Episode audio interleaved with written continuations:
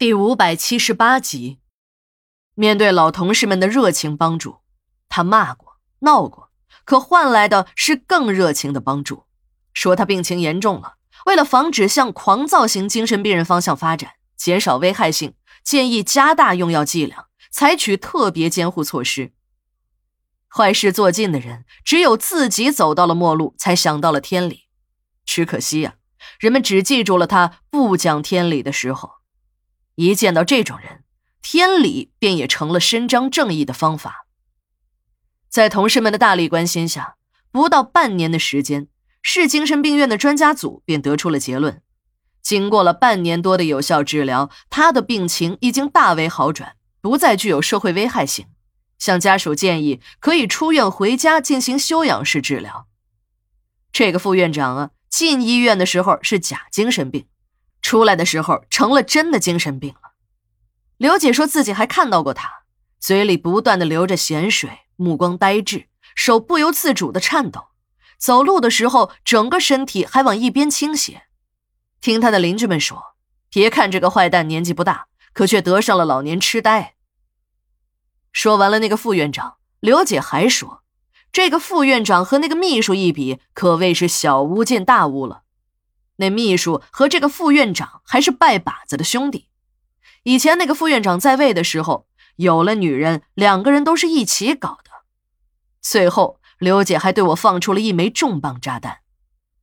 哎，你一定不知道，那个被那秘书啊砍成西瓜人的，那就是老院长的儿媳妇儿。在那个副院长哥们的帮助下，那秘书才搞到手的。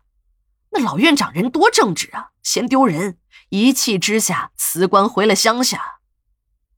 听了刘姐的话，我完全相信，这个秘书但凡是进了精神病院的重症监护区，一定会和他那个干哥们一样，不出半年就会被治愈了。有那么多伸着手想帮助他的人，他的病啊，想不好都难。老顾来安葬他的儿子了，没有骨灰，只有那一小塑料袋的爆炒干尖儿，只不过。在把儿子的尸体装进骨灰盒之前，老顾还在盒子里垫上了一块绸子，然后又小心的把尸体中的胡萝卜呀、红辣椒等挑了出去，只留下了那些儿子的肝脏。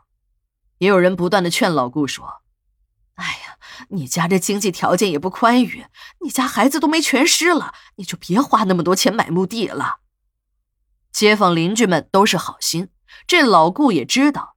但他感觉自己的儿子死的太冤枉了，如果这身后事再不办的厚一点，他的心不安呢。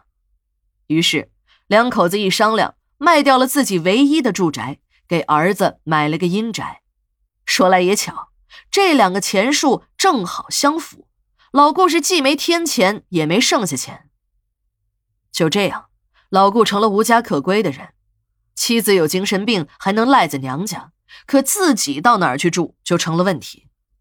最后还是老顾的干儿子小金帮了他这个干爹的大忙，让老顾搬进了他的家里。老金家就住在五里兵站，他的父母死后，房子一直是儿子小金一个人在住。他们爷俩啊是天生的冤家，这老金的心里清楚。由于父子的紧张关系，老金在父母死后便再也没有回过五里兵站的那个家。儿子小金什么时候认了那个老顾当干爹？老金他这个亲爹都不知道，但有一点他知道，那就是儿子和他这个亲爹的关系远没有和那个干爹的好。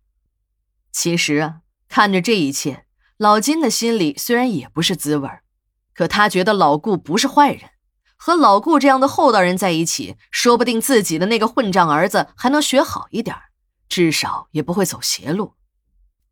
陪老顾去安葬儿子的是老王，老顾在馆里开过车，知道老王对阴宅风水的研究，早就和老王预约好了，由老王陪着他一起去墓地。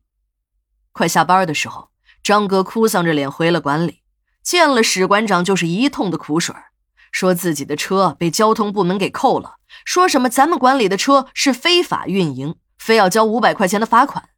史馆长说：“你没和他们说。”车上拉的是死人吗？